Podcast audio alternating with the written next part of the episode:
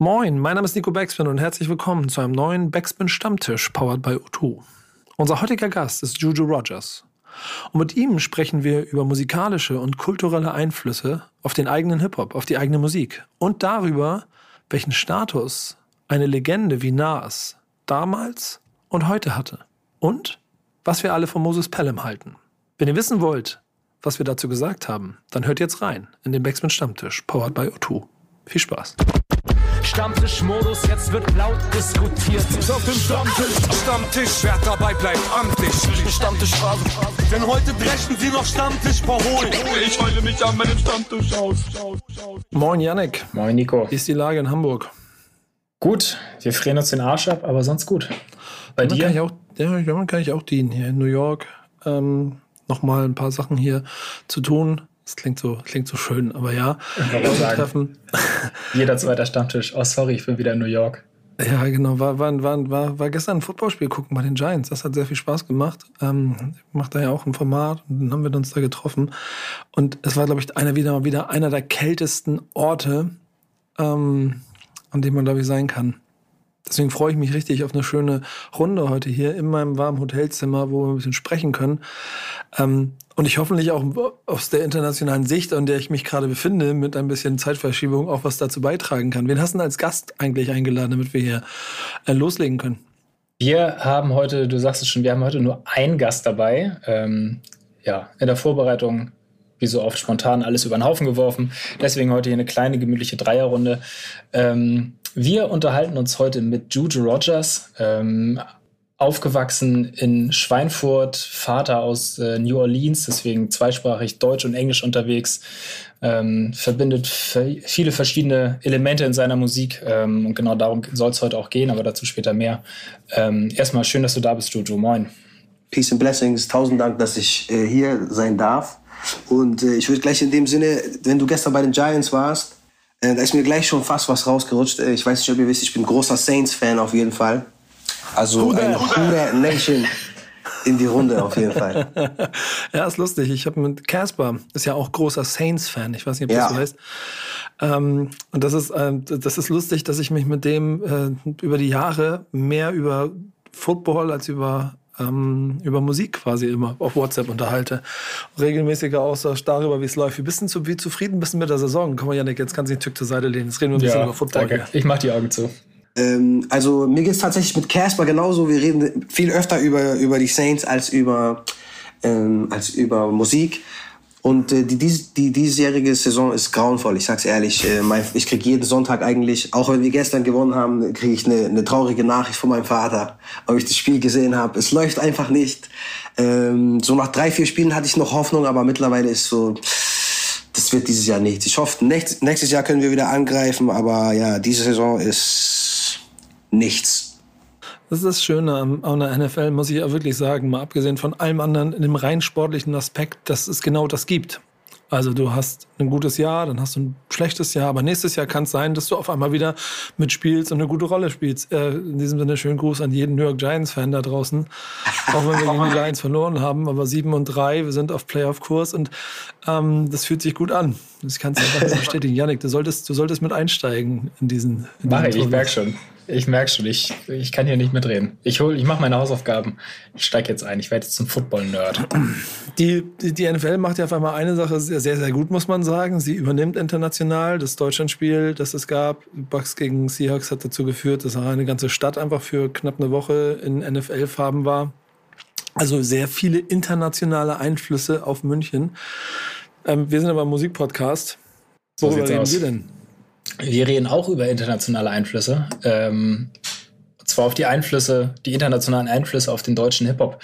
Äh, wir haben ja heute mit Juju einen Gast, der, ja, ich habe es eben schon gesagt, auf jeden Fall zweisprachig aufgewachsen ist. Der Papa aus New Orleans, da sehr viele ähm, andere Einflüsse, kulturelle Eindrücke. Und ja, wir wollen einfach mal darüber sprechen, wie prägt das die Musik? Ähm, Reggae, Soul, Jazz, das sind alles so Elemente, die, die da stattfinden. Aber natürlich auch gibt es gesellschaftlich ganz andere Themen, ähm, andere Schwerpunkte, die da ähm, zur Sprache kommen. Ähm, und natürlich auch ganz runtergebrochen. Es ist ein großer, großer Unterschied. Macht man seine Musik auf Deutsch, macht man sie auf Englisch? Und ähm, genau, das wollen wir heute alles mal ein bisschen bequatschen in dieser kleinen Runde hier. Und daher diese Woche die Frage, wie wirken internationale Einflüsse auf deutschen Hip-Hop? Hast du, hast, du, hast du eine Antwort auf die Frage, Jojo?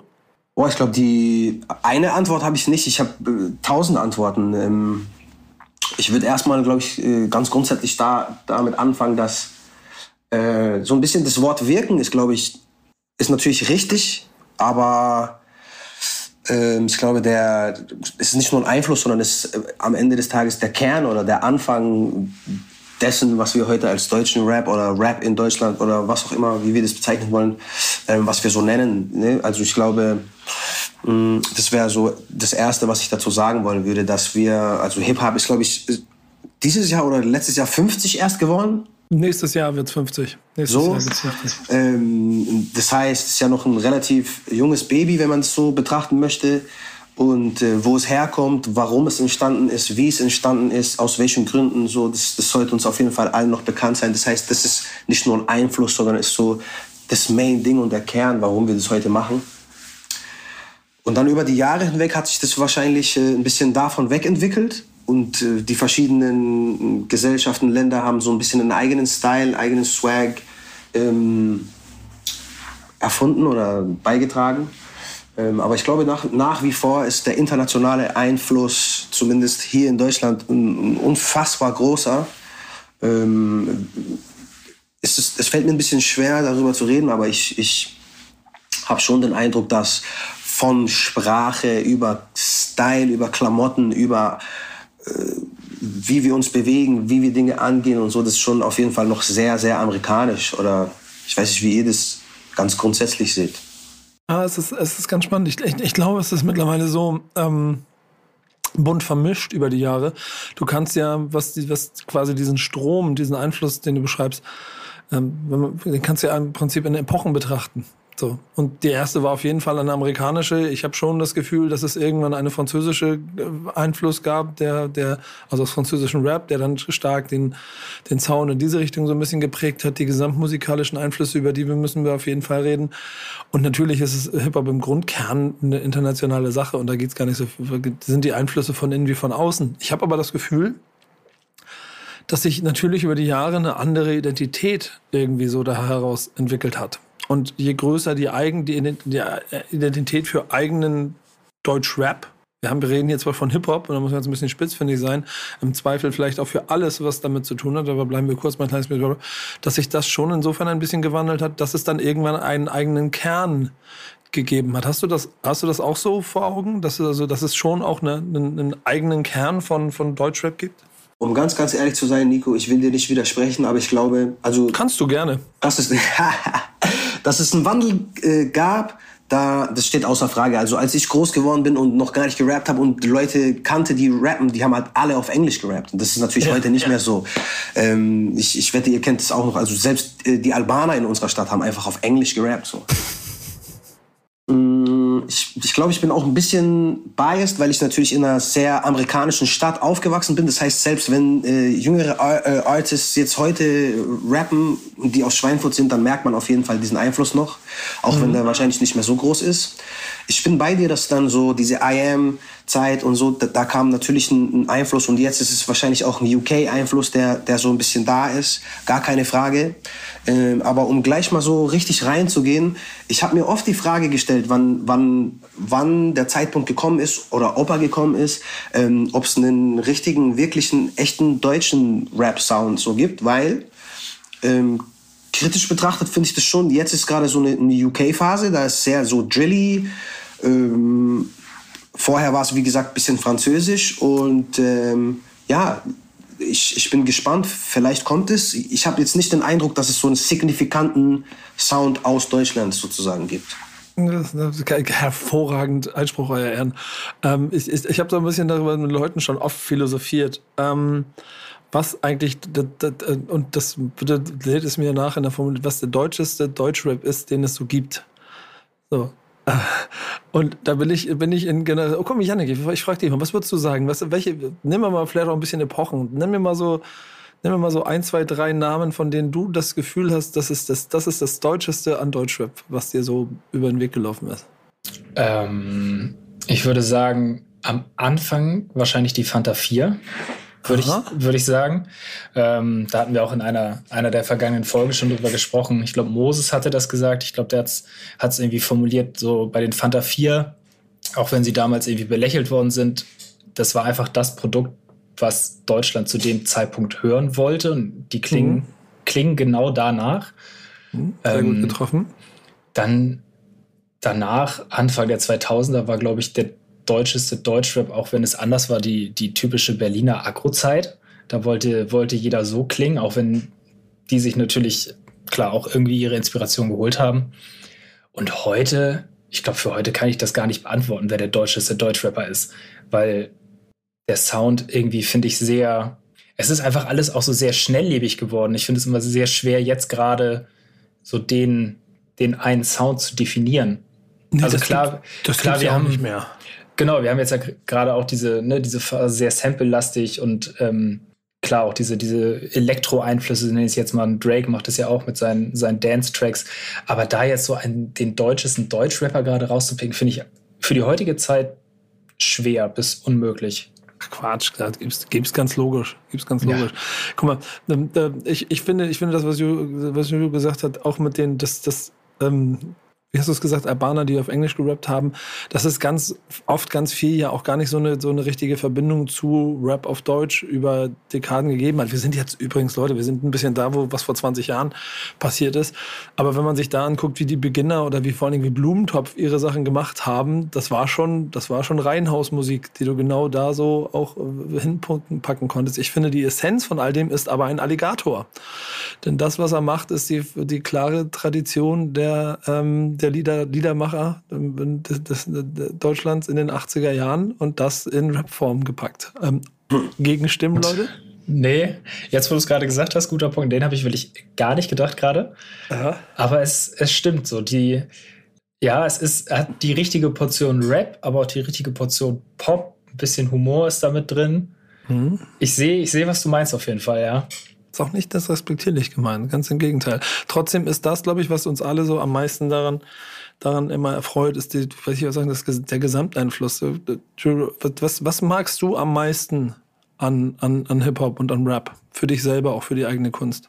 Große Fragen heute, ne? Ja, voll, aber ist ja auch. Ist ja leichte Kost. Leichte Kost. Ja. Ich will, ich will, ich will, ich kann die Frage gar nicht so technisch beantworten. Ich kann dir vielmehr sagen, dass es mehr ein Gefühl ist. Ich bin damit aufgewachsen. Ich, ich empfinde das als auch meine Kultur und mein, mein, mein, mein Sprachrohr, so.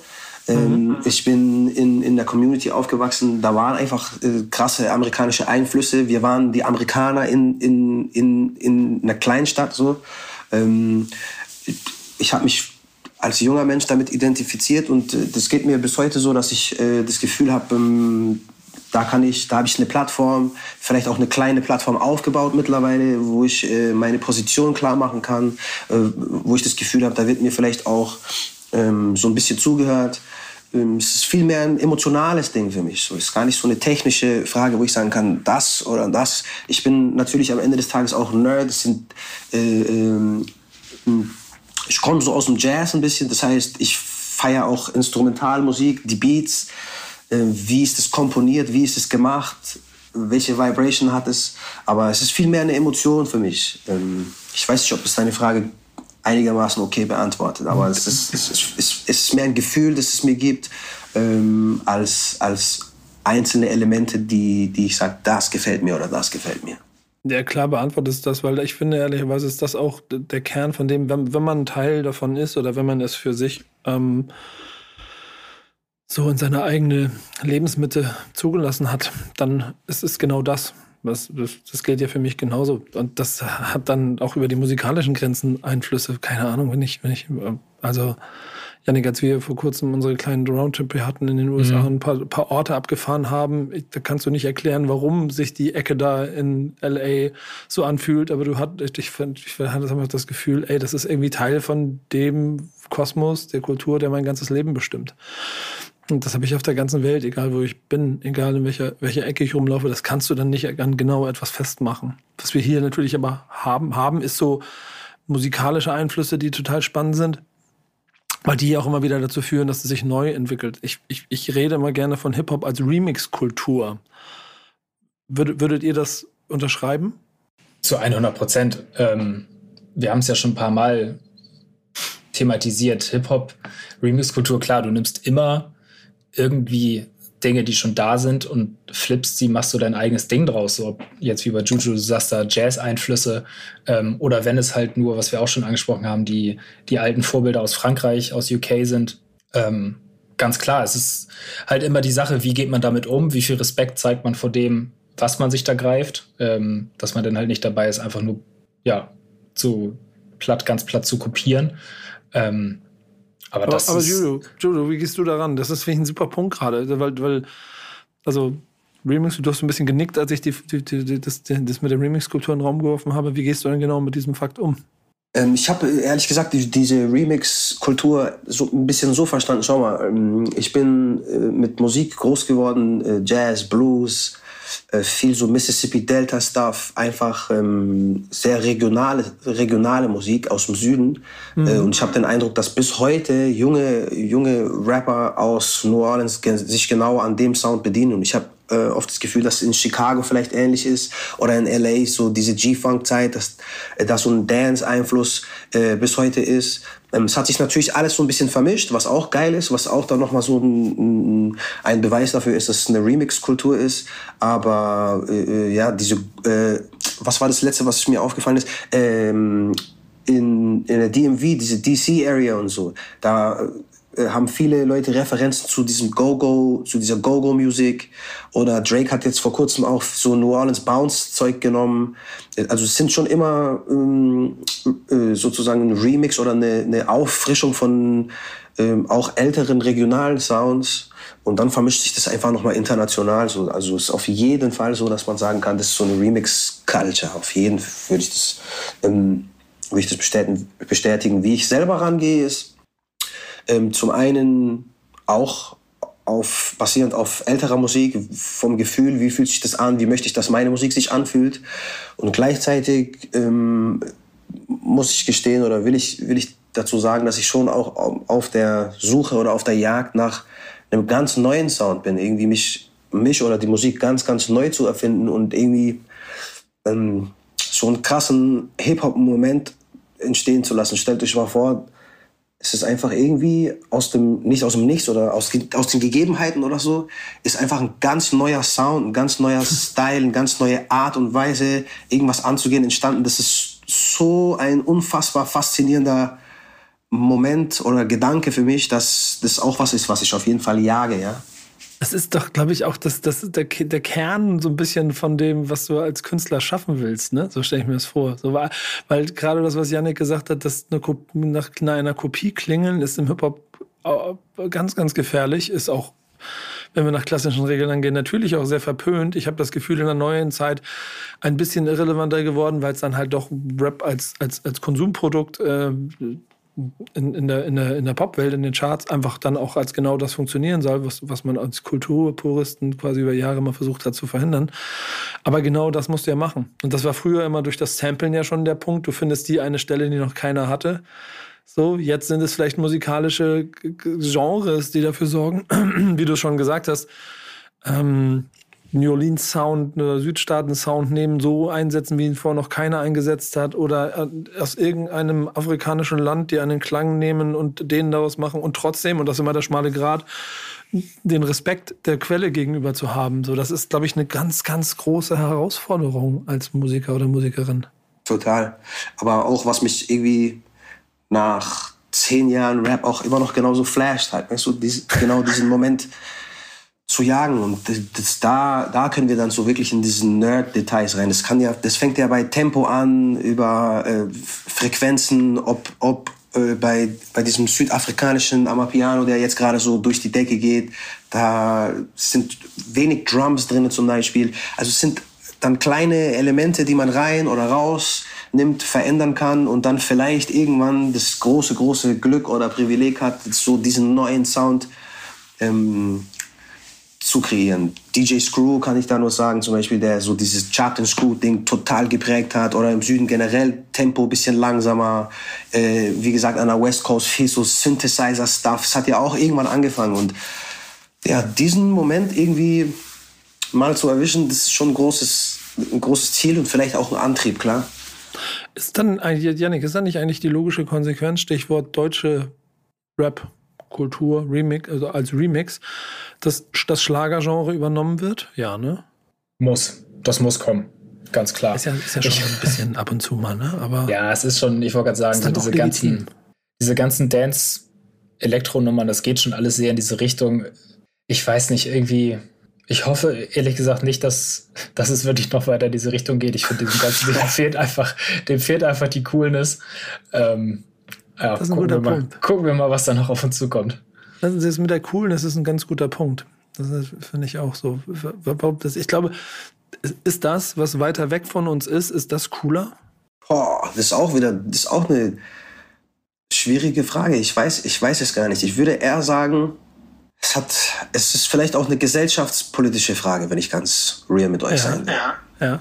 Also ich glaube, dass äh, die Identitätsfrage, die zum Beispiel in den USA gestellt wird, eine andere ist, die gestellt wird oder die in UK gefragt wird, äh, gestellt wird.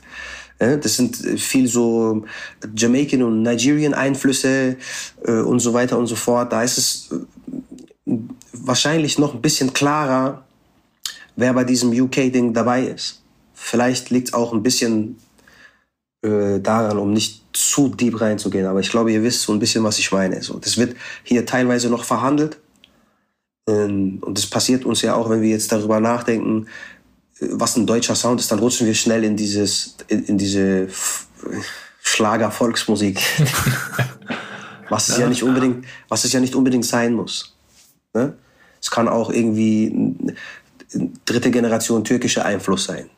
Oh, sehr, sehr, sehr, sehr, sehr guter Punkt. Sehr guter Punkt. Sehr guter Punkt. Was ist denn überhaupt die Quelle von dem? Und ehrlicherweise, je weiter es weg ist, desto mehr fühlt es sich nach etwas an, was du dir einfach nimmst. Aber dabei liegt vieles vor dir eigentlich so offenkundig da, ähm, womit du genauso arbeiten kannst. Ich glaube, dann ist es doch der subjektive Coolness-Faktor, den Yannick ja quasi so ein bisschen mit mhm. eben auch unterstrichen hat, der vielleicht das leitet und beeinflusst. Es gibt ja so eine alte Hip-Hop-Ehre, die sagt, wenn ähm, etwas zu offensichtlich ist oder anderes machen, dann ist es halt nicht mehr cool. So.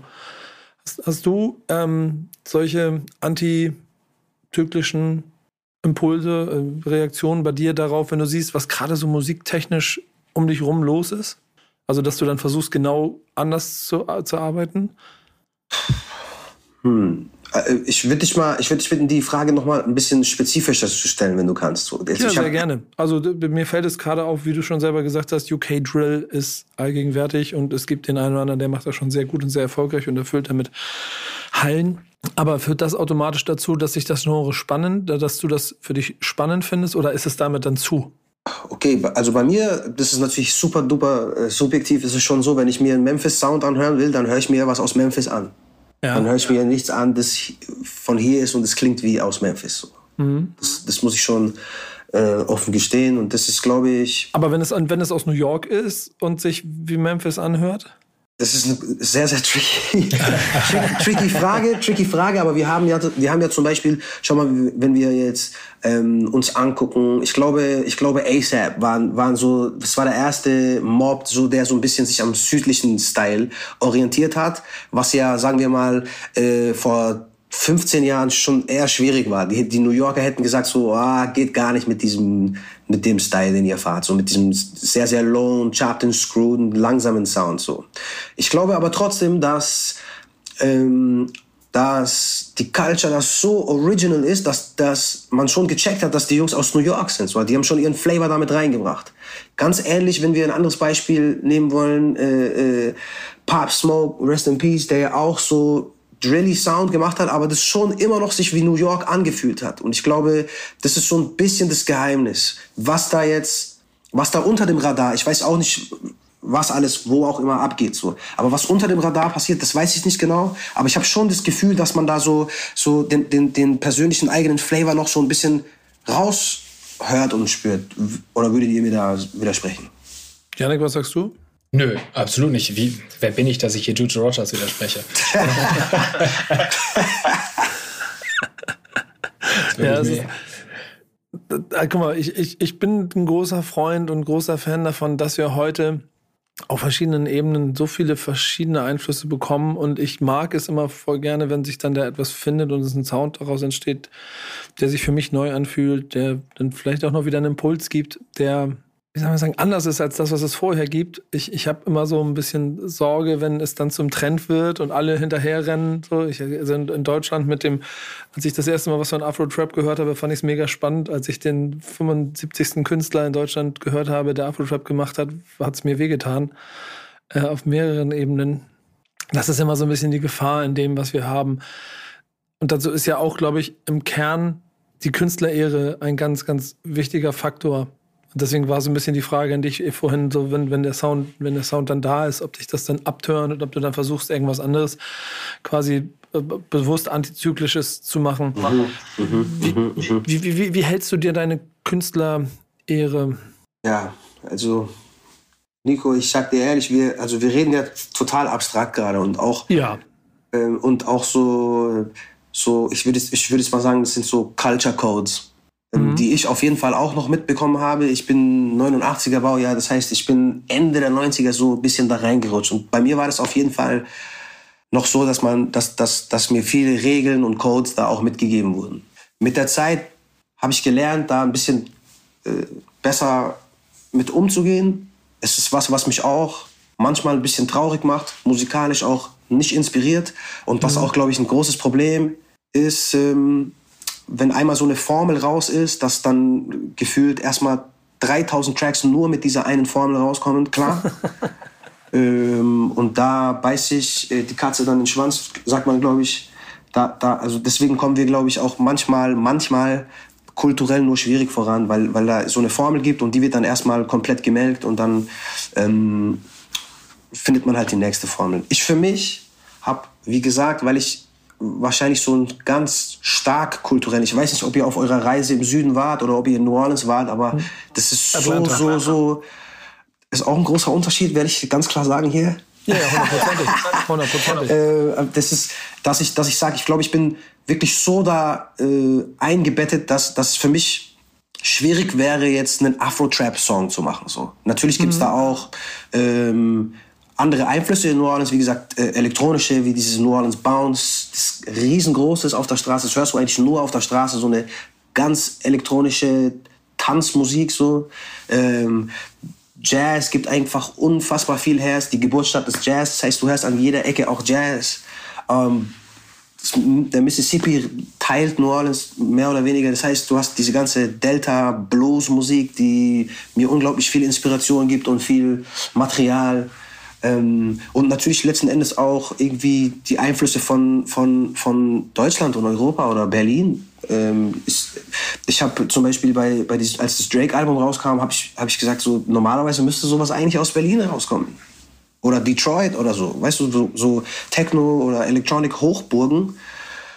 Ähm, ich habe eigentlich nie das, nie, nie das Problem gehabt, dass ich mir dachte, okay, ich möchte jetzt gerne einen Drill-Beat benutzen oder so. Mhm. Ähm, sondern ich, ich bin da sehr, sehr bei mir und versuche einfach auf mein Gefühl zu hören. Und wenn es dann passiert, dann passiert es. Aber ich, ich glaube, so, so, so mechanisch habe ich, das nie, hab ich das nie gesehen und versuche ich auch nicht zu machen. Weil ähm, ich glaube, wenn, wenn ihr so ein, zwei Tracks von mir gehört habt, dann habt ihr auch schnell verstanden, dass es kein. Mein, mein Ziel ist tatsächlich nicht irgendwie diesen einen Hit zu haben, sondern mich künstlerisch zu verwirklichen, äh, mein, mein, mein, meinen künstlerischen äh, Anspruch irgendwie gerecht zu werden und, und dass, wenn ich vielleicht morgen nicht mehr hier bin, dass die Leute trotzdem checken, okay, das hat der gemacht, für das hat er gestanden. Also ich habe ich hab da einen anderen Anspruch.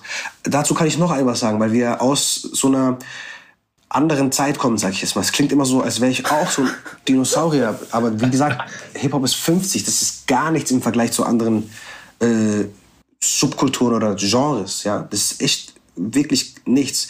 Aber ich bin in der Zeit aufgewachsen, da war, da gab's ja, da gab's ja diese ganzen Mechanismen gar nicht. Da war einfach, wenn man gerappt hat, dann hat man gerappt und meistens hat man dann gerappt, wo andere Leute auch rappen, wo Rap ist einfach. Und ich habe oft das Gefühl, mein Neffe oder meine Cousins, die ein bisschen jünger sind, haben dann einen ganz anderen Approach. Das ist schon mit einem anderen Ziel, so ne. Also ja, ich würde jetzt mal sagen, so ja. damals war das mehr so l'art pour l'art, so die Kunst einfach der Kunst wegen und heute ist es schon um diesen viralen Dings, um diesen, um diesen einen Hit zu haben. Ähm, und ich glaube, dass das natürlich auch was, äh, auch was macht mit dem, ähm, mit dem Approach, wie ich an die, an die Sache rangehe. Weißt du, wie ich meine? Da gibt es eine Kleinigkeit, die, oder was ist diese große, wichtige Sache eigentlich, die mir bewusst wird, wenn du darüber sprichst. Und das eine ist, du machst, ähm, das ist so ein bisschen der schöne Deckel auf, das, auf dem Thema, das wir hatten. Du machst das, was du machst, die musikalische, das musikalische, was du für dich selber aufbaust, ähm, sehr stark bezogen auf die Einflüsse und damit dann auf das, was es für Strömungen gibt, um diese zu benutzen, um daraus dann etwas Eigenes zu machen und damit eine Intention, vielleicht damit dann auch ähm, primär erfolgreich zu sein. Oder das zweite, die zweite Variante oder, oder das, was ein bisschen stärker vielleicht auch sein kann und sein sollte, ist, dass du ein bisschen mehr die eigene Künstlerpersönlichkeit darüber stellst und schon auch die Einflüsse auf dich wirken lässt, aber dann auch, wie du es hier so schön beschrieben hast, auch bestimmte Sachen dann vielleicht Beströmungen mal an dir vorbeifließen, weil die eigene Künstleridentität wichtiger ist als der, als der eine Sound, der gerade en vogue ist. Und damit sind wir ehrlicherweise hervorragend bei dem, was du als Thema mitgebracht hast. Denn wenn man das richtig macht und wenn man es gut macht, dann kann man sich Legendenstatus erarbeiten. Facts. Und du möchtest über eine Legende reden. Ja, also ich würde es einfach mal, ich würde es einfach, weil es auch so ein bisschen, ich weiß nicht, ob ihr das, ach Quatsch, natürlich habt ihr das mitbekommen. Es gab ja den einen oder anderen Kommentar äh, zur Relevanz von Nas und, und ich würde das einfach gerne diskutieren und mal so in den Raum stellen, dass wir entgegen vielleicht vielen anderen Beispielen da nicht nur eine Legende, eine Rap-Legende, Hip-Hop-Geschichte vor uns haben, sondern äh, einen Rapper, der das auch irgendwie nach all den Jahren immer noch verdammt gut macht und auch auf Albumlänge, auf äh, im Sinne von Full Body of Work, das einfach richtig, richtig, richtig gut macht. So. Und das würde ich mhm. einfach mal in die Runde schmeißen, ob wir da wirklich eine lebende Legende so vor uns haben. Hm, in Sachen Rap-Culture und wie ihr das seht so. Na komm, ähm, ich, ich, ich könnte jetzt einen großen Monolog halten, wie ich das ja immer gerne mache. Janik, äh, hast, hast, hast du ein, also du bist ja nicht mit ihm groß, oder hast, hast, mhm. du, eine, hast du eine Verbindung zu Nas? 100 Prozent. Also ähm, klar, immer wenn der Name Nas fällt, dann redest du über Elmatic und das ist in meinen Augen auch einfach ein Album, was man kennen, doch, ich würde schon sagen, was man kennen muss wenn man sich irgendwie auch nur ein bisschen mit, mit Hip-Hop und Rap auseinandersetzt.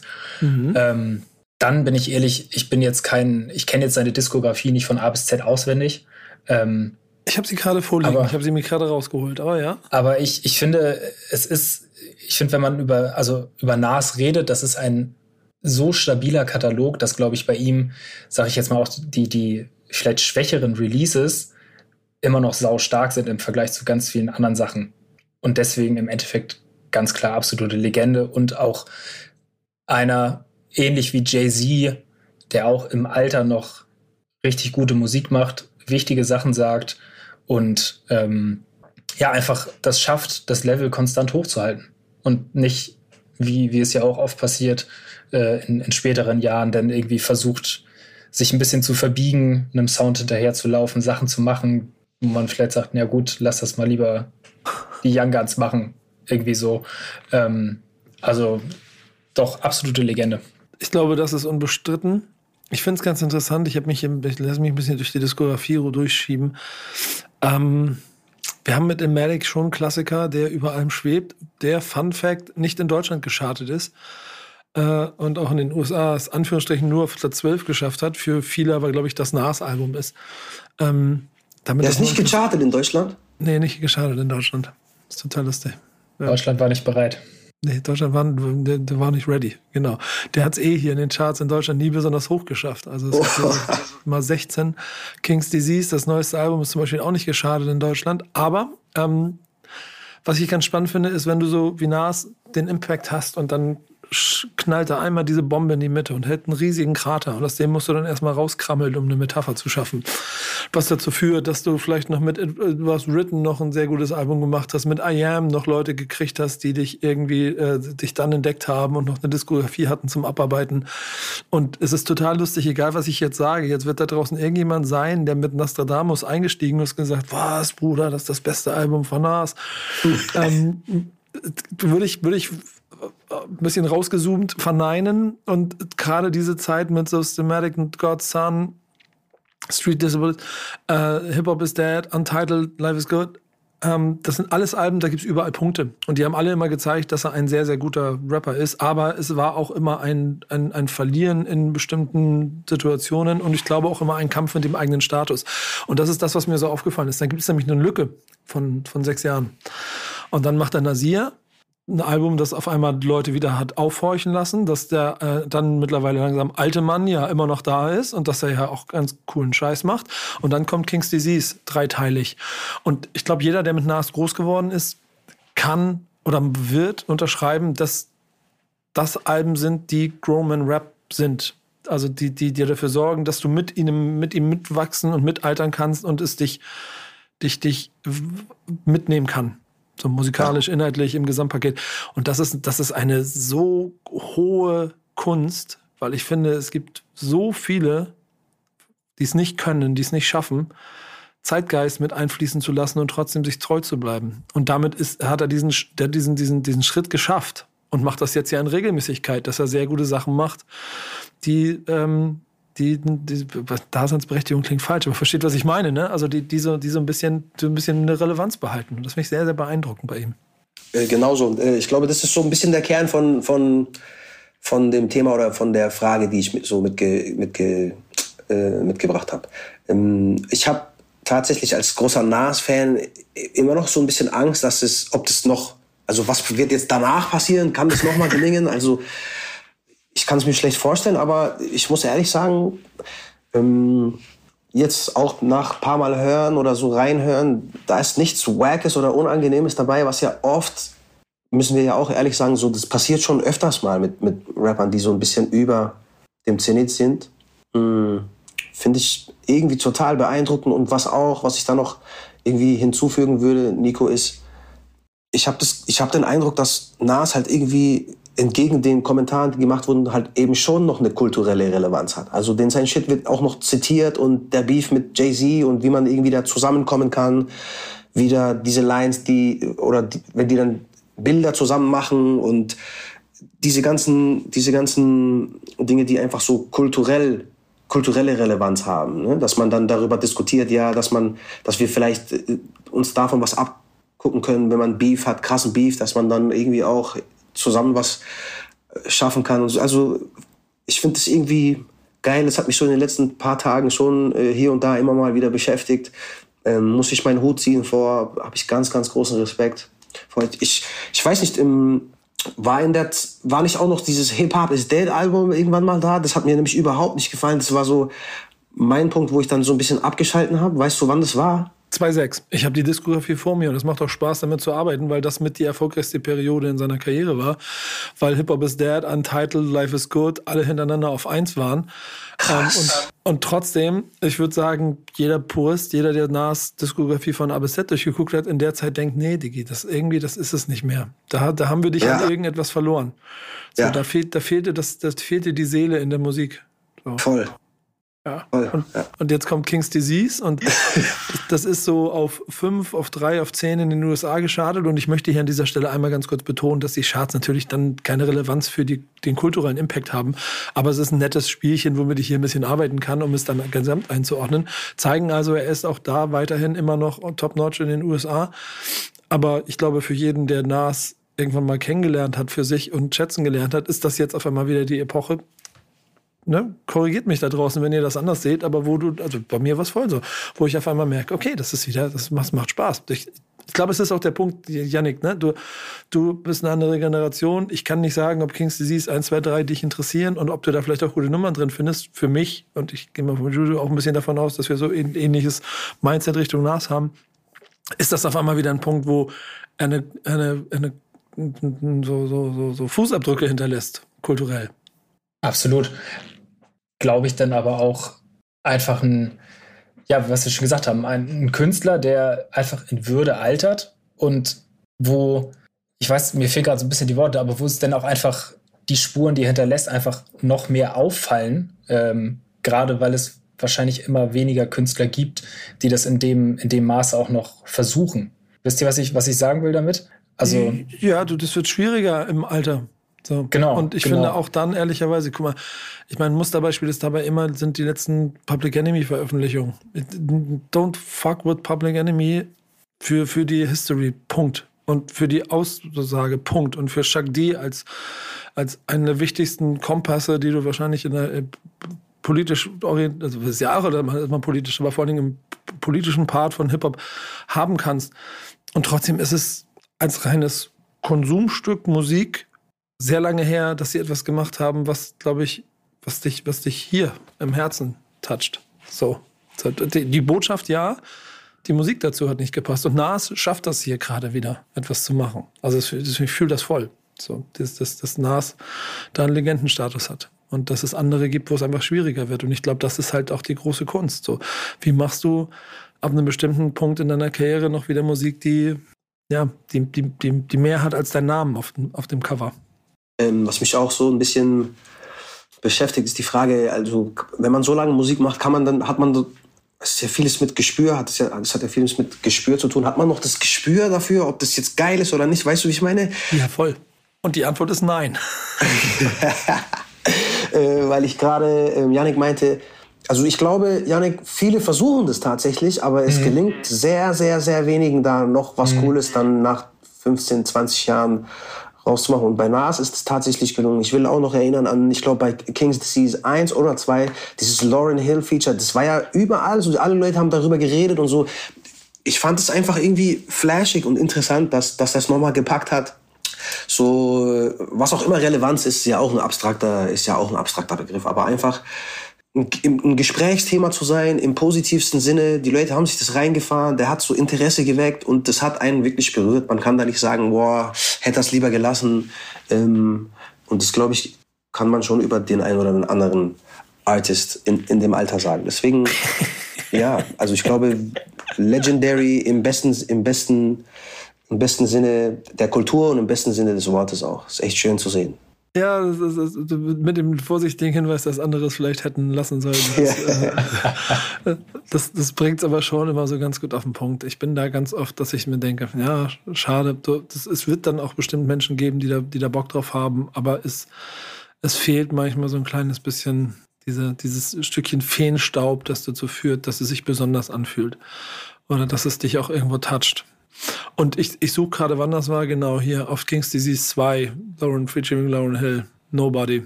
Ja, da sind die Leute ja so, also wow, krass, Lauren Hill und wie hat er das geschafft und gab es Gespräche und in den Radio Stations haben die darüber geredet.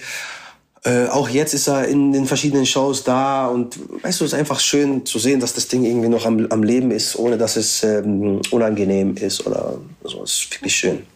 Wieder und ich glaube, das ist die, die, die größte Gefahr, die du hast als lebende Legende, die weiter aktiv Musik macht, dass du es irgendwie schaffst. Das habe ich Ihnen schon gesagt. Zeitgeist und deine eigene Legacy so miteinander zu verbinden, dass daraus immer wieder Neues entsteht und du dich, du dich, du dich und das ist vielleicht auch ganz wichtig nochmal zu formulieren. Deswegen habe ich ein bisschen mit den Charts gespielt bei NAS, aber es war gar nicht so relevant. Ähm, eben gar nicht diese Ver Verkaufsrelevanz hast. Und wenn du sie hast, umso besser aber das ist gar nicht mehr so wichtig, ob das Ding jetzt auf 1 oder auf 20 geht, ist scheißegal. Aber du Leute, die dich for a reason irgendwie in ihr Herz geschlossen haben, dass, dass, du, die, dass du die weiter toucht. Und da haben wir einen herrlichen Classic der Woche, der, der schon eigentlich zwei Wochen alt ist, aber der aus, aus deutscher Sicht wie gemacht dafür ist, um genau dieses Thema ähm, quasi zu erweitern. Aus FFM. Liebe Aus Grüße FFM. Dahin. Liebe Grüße nach FFM. Ja, genau, du hast es gesagt, äh, mit ein bisschen Verspätung, aber wir dachten, ähm, Album ist wichtig genug, um hier trotzdem nochmal den, den Raum zu geben, nochmal drüber zu sprechen. Moses Pelham, Geteiltes Leid 3, ähm, genau das Ende seiner, seiner Trilogie. Typisch Frankfurter Sound, ähm, relativ düster und wie immer viel zu sagen, wenn Moses am Mic ist. Ähm, ja, sehr musikalisches Album, die Drums, die Gitarren, Bass, Klavier, alles äh, live eingespielt. Und für ihn persönlich glaube ich, ein sehr, sehr wichtiges Album. Ähm, und insgesamt, ich habe es ja eben schon gesagt, steckt viel drin. Ähm, der Mann hat immer, immer viel zu sagen, viele richtige und wichtige Sachen zu sagen. Zehn Jahre alt geworden gerade, vor ein paar Wochen. Ähm, und ist, also wir waren vorhin bei den Fantastischen Vier, wir waren im Gegenentwurf Rödler Hartram-Projekt, einer der Künstler, die seit Dekaden es schaffen. Es gibt diesen wunderbaren Preis, er hat es in fünf Dekaden geschafft, Songs in den Charts zu positionieren und so. Also macht das erstmal, Leute da draußen. Jetzt kriegt erstmal so einen Preis verliehen. Ähm, und trotzdem bis heute sich ist irgendwie immer wieder erhalten durch welche Punkte auch immer es immer wieder schafft, so eine gewisse Relevanz und auch eine, eine gewisse Freshness zu behalten, um es weiterzumachen. Das mag ich sehr gerne. Ähm, habe auch so viele tiefe Gespräche mit ihm schon über Hip-Hop-Kultur und über die Gründe, warum wir das eigentlich alles so lieben, so schon geführt, war Teil von unseren Dokumentationen bei Back to Tape, die wir gemacht haben. Ähm, das ist ein sehr, sehr würdiger Classic diese Woche, weil er auch herrlicher, herrlicherweise für mich so genau in das gepasst hat, was, was du, Juju, hier mit Nas mit in den Raum geworfen hast. Ich glaube, ähm, manchmal wird es tatsächlich auch unterschätzt, was, was Moses P. gemacht hat in, der, in dieser absolut, ganzen. Zeit. Ähm, für uns äh, als Schweinfutter, die so auch so ein bisschen, wie gesagt, den Ami-Style oder den, den Ami-Einfluss hatten, es war ja in Frankfurt nicht, nicht anders. Wir haben uns da auch, äh, wenn wir uns an irgendetwas orientiert haben, war das natürlich das, was, was, was da passiert ist. So. Ähm, aber ich glaube, das waren ähnliche Einflüsse. Der wird wahrscheinlich eine ähnliche Geschichte erzählen, wie er zu dem Ganzen gekommen ist oder was sein Style ist oder was der Approach ist. Ähm, unfassbarer Schreiber auch. Das ist was, was mich immer an, an, an Moses P. so fasziniert hat, dass er ja nicht nur seinen eigenen Shit, sondern auch viele andere Sachen äh, geschrieben und produziert hat. So Sachen wie Glashaus, glaube ich auch. Mhm. Ja. Unfassbar, ja, unfassbar, unfassbar. Ich, hab, ich, hatte, ich hatte mal einen kleinen Fan-Moment ähm, bei Moses P. Ich bin bei Social Media echt schlecht und das ist auch nicht meine Welt so, aber als äh, Moses P. mir äh, gefolgt ist und mir geschrieben hat, das fand ich schon echt krass. Das fand ich echt krass. Also irgendwie, falls er irgendwann mal zuhört, das hat mich sehr, sehr, sehr gefreut und war mir eine große Ehre aus besagten Gründen. Real ja. recognize real, sage ich da immer nur. Und bei allem einfach auch noch ein herzensguter Mensch. Ich durfte ihn ja. auch einmal, einmal kurz kennenlernen auf einer Veranstaltung von uns. Ein herzensguter Mensch. Also das Herz am rechten Fleck auf jeden Fall. Vielen Dank für diesen Classic. Wir sind gespannt, was da passiert. Die Trilogie ist abgeschlossen. Ihr könnt da draußen euch auf deinen Streaming-Plattformen, soweit es mir bekannt ist, dass wir das Ganze nochmal nachhören. Und dann weiter am Ball bleiben bei dem, was der gute Moses auch weiterhin machen wird. Denn ähm, es gehört zu den Künstlern aus dieser Deutschrap-Szene, die einen sehr uniken Kern haben und den halt auch seit Jahren schützen. Wir, wir haben eine Playlist und die, die ist immer so ein bisschen Abschluss von den Formaten, äh, diesem wunderbaren Format, das wir hier haben. Äh, die heißt Thank Backspin It's Friday. Und die hat sowohl Legenden wie Moses oder coole Typen wie Juju mit in der Playlist und darüber hinaus aber noch ganz viele andere, die regelmäßig Songs raushauen aus allen verschiedenen Bubbles und, Subgenres unserer schönen Deutschrap-Welt. Das packen wir da zusammen jeden Freitag habe ich jeden Freitag die Aufgabe, mir drei Songs auszusuchen und jede, jede Woche äh, ist Daniel der Einzige, der einigermaßen richtig tippt, was ich mir da zusammenstelle. Ja, stimmt, und er ist, er ist Marketing, das heißt, die Redaktion hat, äh, hat einfach kein Gefühl für meinen Geschmack. Und jetzt ist die Frage, liegt es an eurem Geschmack oder an eurem Gefühl? Natürlich an deinem Geschmack. Ja. Über Geschmack lässt sich ja streiten. Ja. Das sind wir ja alle. Ja, weiß ich nicht. Äh, vielleicht sind wir hier in der Redaktion einfach alle fehlbesetzt und Daniel sollte das einfach mal übernehmen. Ja, das auch noch obendrauf, ne? Genau, genau. Ja, aber du hast es gesagt, du hast dir drei Songs gepickt. Ähm, diese Woche Song Nummer eins, äh, bisschen Hamburg representen und Boom Bap representen. Ich glaube, den Track hat tatsächlich auch jeder von uns äh, gewählt. Das war, das war ein No-Brainer. Äh, Jail mit Applaus. Ähm, ja, den habe ich extra hingelegt, weil ich mir gedacht habe, okay, einfacher geht's nicht. Steilvorlage, ja, Steilvorlage. Genau, schöner Boom Bap Sound hier aus Hamburg. Wir als Backspin werden sogar textlich ganz kurz erwähnt. Ähm, also liebe Grüße zurück. Er war jetzt auch kürzlich beim FIFA Cup dabei. Ähm, ich glaube, das Interview mit dir ist auch gerade erst drei Monate alt, also noch, noch gar nicht so lange her. Wer das nochmal abchecken will, alles bei YouTube zu finden.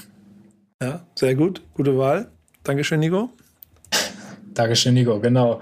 Ähm, Song Nummer zwei, Taschan mit äh, Jador. Ähm, ich liebe, heißt es, glaube ich, übersetzt mit meinem Schulfranzösisch. Ähm, auch sehr, sehr, sehr schöner Song. Taschan auch äh, unfassbar äh, liebe Frau, war auch kürzlich im Stammtisch zu Gast. Ähm, hat mir auch sehr gut gefallen. Hätte ich irgendwie, weiß ich nicht, vom Sound Ich hätte gedacht, du pickst, pickst äh, noch mehr so ein, noch so ein Classic Boom Bap Sound, Nico, bin ich Ja, ehrlich. und, und wisst ihr was, Leute? Das ist nämlich der Schmutz hier in dieser Runde. Nur weil da irgendjemand Bum Bum Schack macht und von irgendwo ist und ihr der Meinung seid, ja, boah, ich will jetzt keine Namen nennen, damit sich keiner angegriffen gefühlt, aber boah, X macht einen Song, da muss Nico doch, weil der ist ja hier, der hat ja einen grauen Bart, der ist ja über 40, der ist ja schon alt. Der muss ja genau, ihr hier, hier, hier, Tanja, ich sehe dich da, ne? ne? Johanna, ich, ich guck dir in die Augen. Ich sehe das, Leute. Genau deswegen Ja, ja. pick ich solche Songs. ja. Und dein Ach, Pick Tanja sagt, sie hatte den richtig. Okay, schöne Grüße. Geil. Und Song Nummer drei, die 102 Boys mit Renne. Ähm, ja, aber das, Das das, ist- hat, hat den irgendjemand, doch, den hatte auch jemand, ne? Aber auch nur Daniel, glaub ich. ja, wahrscheinlich nur Daniel. Ich Ja, fand ihn gut. Ich fand ihn auch, ja, der geht ins Ohr. Das ist ja so ein bisschen, bisschen Abtempo, ähm, bisschen schnellere Nummer, so wieder die typischen Inhalte, sag ich mal. Ne? Es geht um Alkohol, Party, gute Laune. Hier auch ein bisschen tiefer. Es geht um äh, natürlich auch um die Freundschaft zueinander, aber in Verbindung äh, dann ja mit dem Trinken sich davon dann ein bisschen loszumachen. Ähm, doch, aber auch eine sehr runde Nummer der Song. Ich mag's. Ich mag die Du Runde. magst es. Ja, genau. Hast du irgendwie äh, also Bezug zu den drei Künstlern, Künstlern, Lulu? Ähm, mein mein äh, peinliches Schweigen sagt euch bestimmt die Antwort. Leider überhaupt gar nicht. Und ich mag das, weil das führt mich zu dem letzten Hinweis. Auch dir sei unsere Playlist wärmstens ans Herz gelegt, weil sie dir nämlich auch zeigt, was die Konkurrenz da draußen macht und warum sie klingt, wie sie klingt. Und dann kannst du genauso sagen, ja, okay, deswegen mache ich den Sound nicht. Und du, Respekt, ist ganz gut. Denn vielseitiger als in dieser Playlist geht's, glaube ich, wirklich nicht. Denn da, wir achten sehr krass darauf, dass da wirklich einfach von A bis Z alles mit da drin ist. Deswegen auch, ich mache hier ein bisschen im Kabbeln immer mit meiner Redaktion, aber alle, die da ähm, dran arbeiten, vielen, vielen Dank an euch. Ähm, denn es ist, finde ich, ehrlicherweise auch ein sehr schönes Geschenk für euch da draußen, dass ihr das immer wieder jede Woche bekommt und wie ich euch da durchhören könnt und danach ungefähr wisst, was los ist. Wir wissen jetzt, was bei dir los ist. Ähm, Gibt es noch irgendeinen Hinweis auf deine musikalische Karriere, den du am Ende noch mit einbringen musst, den wir, den wir in der abstrakten Diskussion vielleicht verloren haben? Weil Release, Release hast du dieses Jahr ja schon, ne? So, man kann, man kann Diskografie nachhören. Ist das, ist das der gut gemeinte Hinweis oder kommt die nächste Single nächste Woche in deinem äh, jede Woche eine Single-Modus? Überhaupt, überhaupt gar nicht. genauso wie, genauso wie du es gesagt hast, Bruder, ist, ähm, ich habe dieses Jahr zum ersten Mal tatsächlich auf meinem eigenen Label released. Das ist ein Meilenstein für mich. Das hat mir viel bedeutet. Wir haben versucht, ein bisschen in so ein, wie soll ich das sagen, ein gutes verbindendes Element auf diesem, auf diesem kleinen Tape zu finden von äh, Karibik, New Orleans und auch hier Deutschland sozusagen. Bin ich, bin ich sehr stolz drauf, hat Spaß gemacht, bisschen mehr Gesang und so weiter und so fort. Hört euch das an oder ähm, geht weiter nach hinten. Ähm, ansonsten sammle ich gerade einfach Inspiration und versuche äh, äh, meine Sanity zu bewahren in dieser unfassbar crazy Zeit. Aber nee, es kommt nächste Woche keine Single und übernächste Woche auch nicht, versprochen. Aber du bist auf jeden Fall immer wieder herzlich eingeladen, Gast hier bei uns zu sein. Und es hat sehr, sehr viel Spaß gemacht mit dir, ähm, über das zu diskutieren, was wir heute gemacht haben.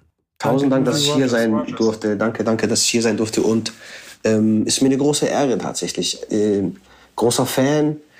Ähm, vor allen Dingen von dir, Nico. Du weißt, du bist auch eine Institution in, in unserem Deutsch-Rap-Ding so. Ähm, also deswegen danke, dass ich hier sein durfte, dass ihr irgendwie mich in Erwägung gez gezogen habt und äh, vielleicht auf ein nächstes Mal. Das wird es bestimmt geben. In diesem Sinne. Danke dir, danke Redaktion, danke Yannick, ne? Danke euch. Auch wenn du wieder nicht richtig getippt hast. Das war trotzdem Ja, der, ja, Backspin, ja. der Backspin Stammtisch, powered by O2. Bis nächste Woche. Tschüss. Stammtischmodus, jetzt wird laut diskutiert. Auf dem Stammtisch, Stammtisch, wer dabei bleibt, amtlich. Stammtisch Phase. Denn heute brechen sie noch Stammtisch verholen. Ich heule mich an meinem Stammtisch aus. Backspin. Backspin. Backspin. Backspin.